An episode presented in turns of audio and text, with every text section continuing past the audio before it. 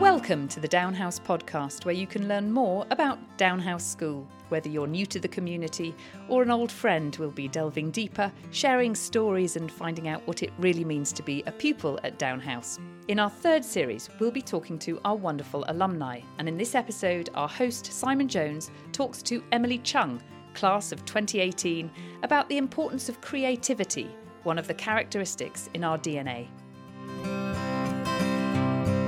Emilie, thank you for being here and welcome to this episode of the podcast. How are you doing today? I'm good. Thank you for having me. It's really nice to be here.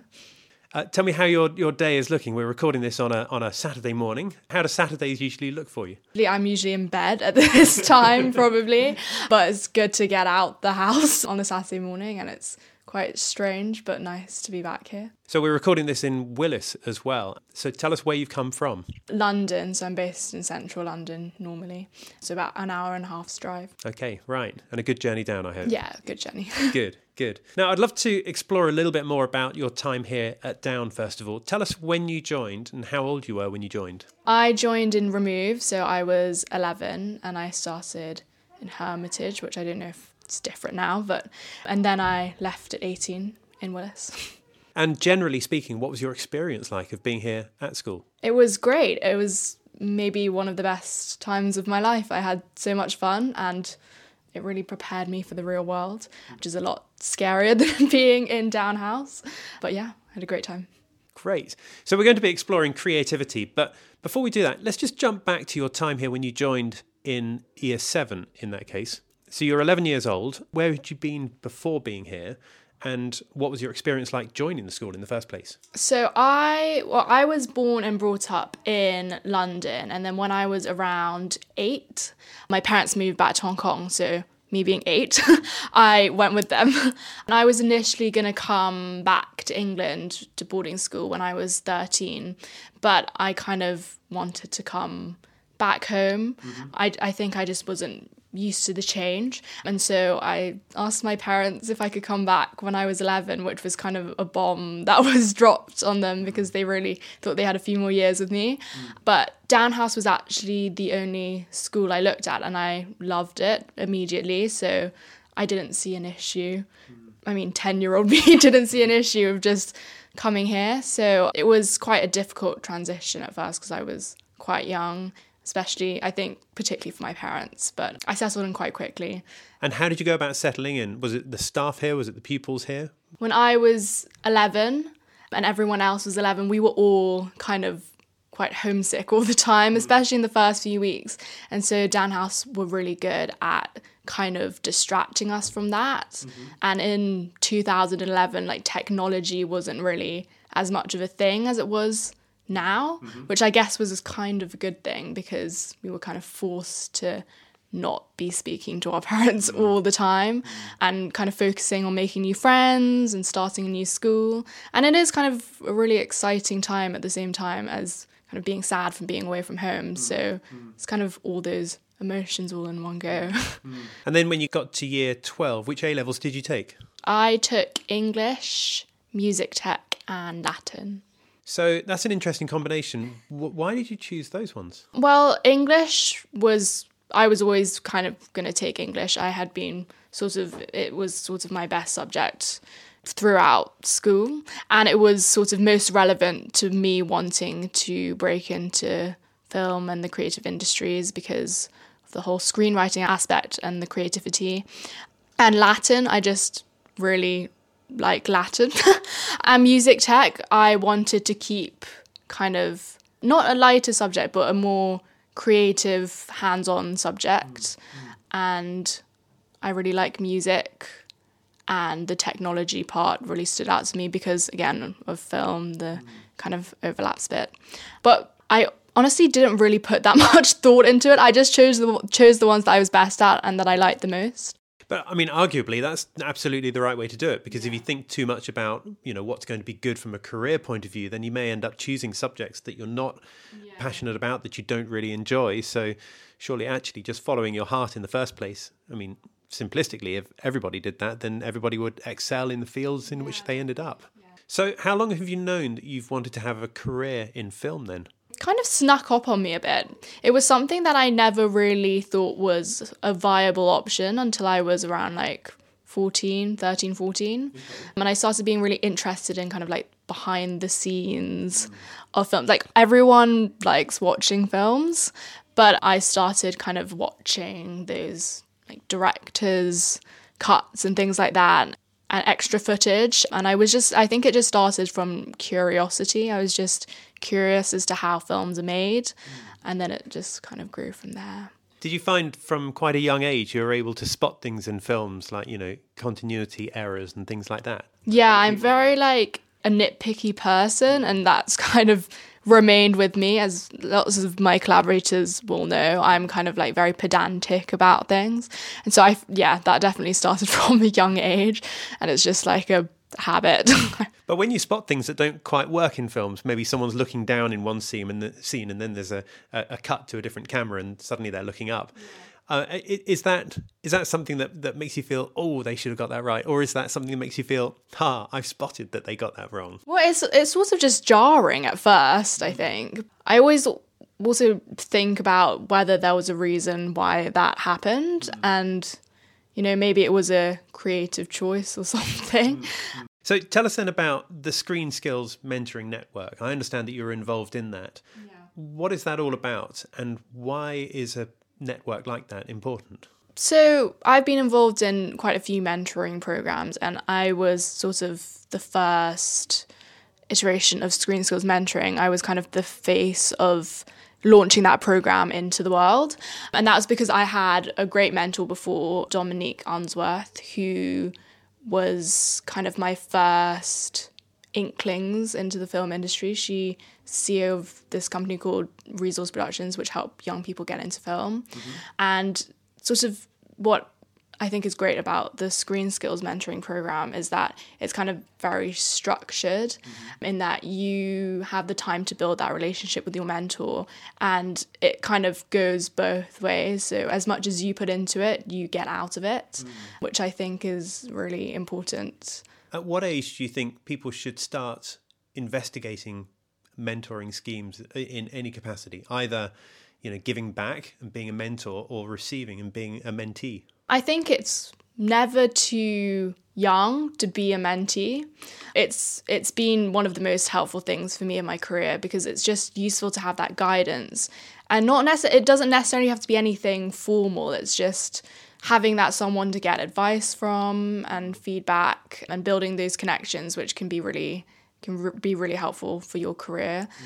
And the same goes for mentors. The company that I work at now have a mentoring program, which I'm part of, and they've said that they get as much from it as the mentees do, mm. which is really nice, because it's, I guess it's just nice to see young people grow into their careers. Mm. Well, they often say that one of the best ways to learn is to teach, don't they? So yeah. I guess in the same breath, one of the best ways to develop yourself is to help develop somebody yeah, else. Somebody yeah, because it really makes you think about the skills you have and the career that you've had. And it's just kind of, I, I guess, about giving back. So the company you're working for right now then, mm-hmm. tell us more about that. So I work for Sister. It's an independent, we make high-end T V. And it's founded by Jane Featherstone, Elizabeth Murdoch, and Stacey Snyder, who heads the L A branch. And we make great shows. I work as the team assistant there, so I kind of just help everyone creatively and like throughout the day. It's great. So when you say high-end shows, what what do you mean by that then? It, it, we make kind of drama, drama T V shows. So we, in the past, we've made Chernobyl. We just came out with Landscapers, which is on H B O and Sky, and we've got This Is Gonna Hurt coming out the end of this month or beginning of next month. So I think some of the people listening to this may have seen the Chernobyl yeah. that, you, that you're talking about. Remind us who's in that. Um, it's got Stellan Skarsgård, Jesse Buckley. Yeah, I mean that that was a good production. That was that that was extremely well received, and I remember watching that because somebody said to me, this is a production that you actually really, really need to watch. And I, and I remember I, I bought that on Blu-ray, which which feels really, really dated now. But the reason I bought it on Blu-ray was because I wanted to watch it in the absolute best quality that I could, because he said it was so well shot. And that actually came from the production company that you're working for then? Yeah, it's it's one of the reasons why I wanted to work for them, because it's just such a great show. It's mm. it's what I love about the company I work at is that they don't kind of, I mean, they don't really come from a commercial sort of aspect. It's mm-hmm. kind of all about the story and the creativity. And our founder, she kind of lives by that it shouldn't be about like anything calculated. It's just about instinct and feeling, and if it's a project that we really love but that may not be the best commercially viable, we'll make it, and it might turn out to be a massive success, which I think more people need to take risks like that. Well, that's very fitting then, because we're talking about creativity on this podcast episode. Yeah. It's interesting then that the, the the values, the ethos of the company that you're working for is all about creativity, it sounds like, as opposed to the commercial aspect. It's all about taking risks, I guess. Do you think more people need to be more creative in their work as opposed to being commercially focused the whole time? Yeah, I think so, because, I mean, life is unpredictable. You can't predict everything. And I think, I do think that more people need to focus on the creativity and the kind of instinctual feeling, because you can never really go wrong with your gut feeling. So tell us then about the role that you're doing within Sister, and when, where could that lead to in the future? So I'm working now as their team assistant. I started off as a runner a few years ago, um, and then I was brought on full-time as the team assistant. Um, and it's a small, it's not small as in it's small. It's small as in there aren't that many employees, which means that I get to know everyone, and everyone's really great at kind of supporting, and I've learned so much from them. Mm-hmm. So I guess it's just bringing that forward into my career, everything that I've learned from working there. They're really great at kind of giving advice and giving me jobs that are relevant to what I want to do. It's kind of a tailored sort of role. So you're you're living in London, so I'm guessing you're working in London as well. But yeah. But where else is the company based? So we, we've got a base in London, so Farringdon is where the, my office is. And we've also got a base in L A, where Stacey heads that side of things, and we've also got a northern branch, so that's based in Manchester, which is kind of just starting up, so they've got three or four people working up there and hoping to grow. And I guess, ignoring the pandemic for, for the moment, is there much opportunity for you to visit the other site in Manchester and the other one in L A as well? Yeah, so actually the L A team came down to London a few months ago. We had a big away day, which is great, and we're hoping that we can do the same in America soon. Mm. And the Manchester branch, they're always coming down and always welcome to go up. Given that we're talking about creativity, you were the winner of the Art With Impact short film competition last year with your film that was called Fish. Tell us about that film. So it was great. I had a bit of a relationship with Art With Impact before. So my film before Fish was funded by them. And so when they invited me back to pitch for their new competition, mm-hmm. immediately said yes, because they're just such a great great funding company to work with. They give you lots of creative liberation, mm-hmm. which not all funders do.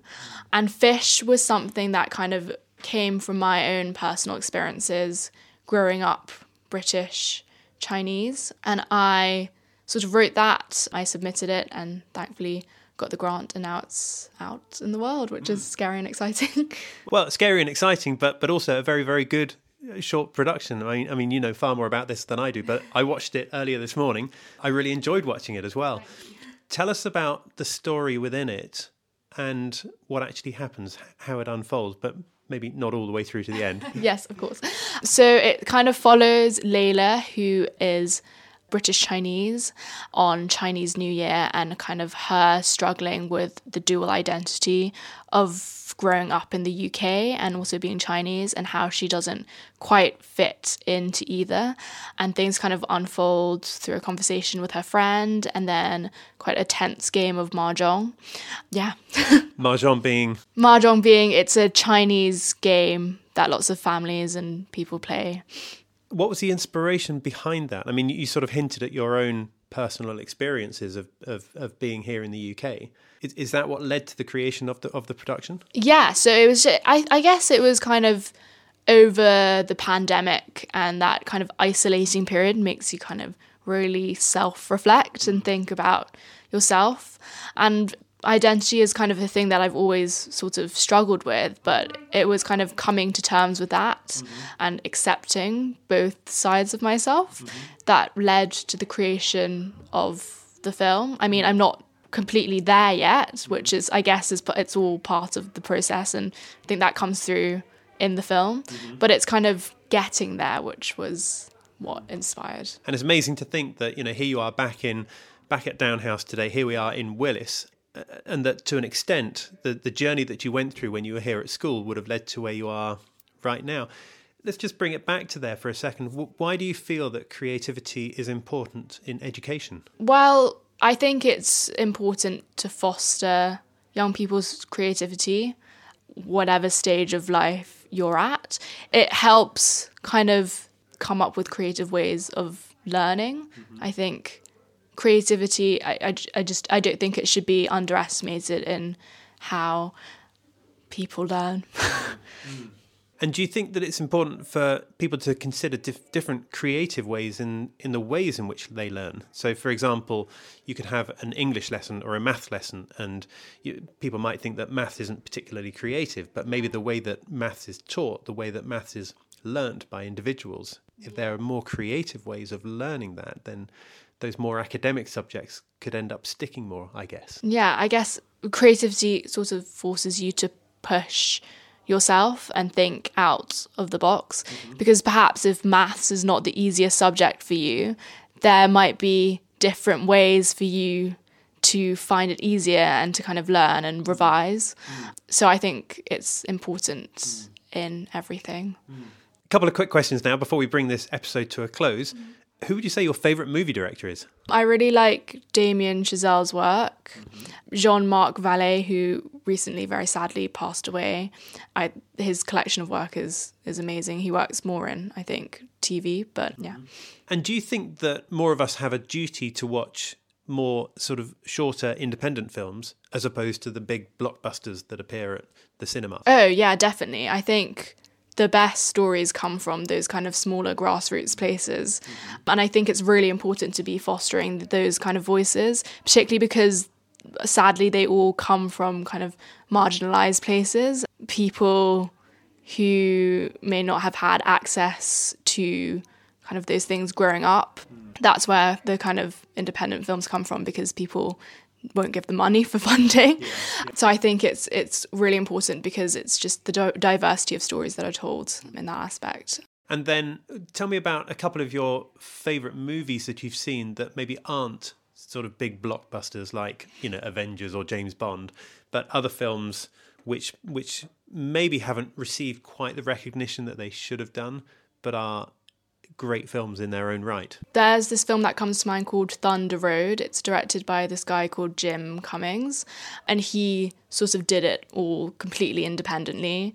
It went to Sundance and it was kind of a big hit in its own right, but obviously it wasn't a massive studio film, so it didn't get as much attention. Mm. But it's it kind of is inspiring in that it's possible to do it yourself and to kind of make opportunities for yourself. Mm.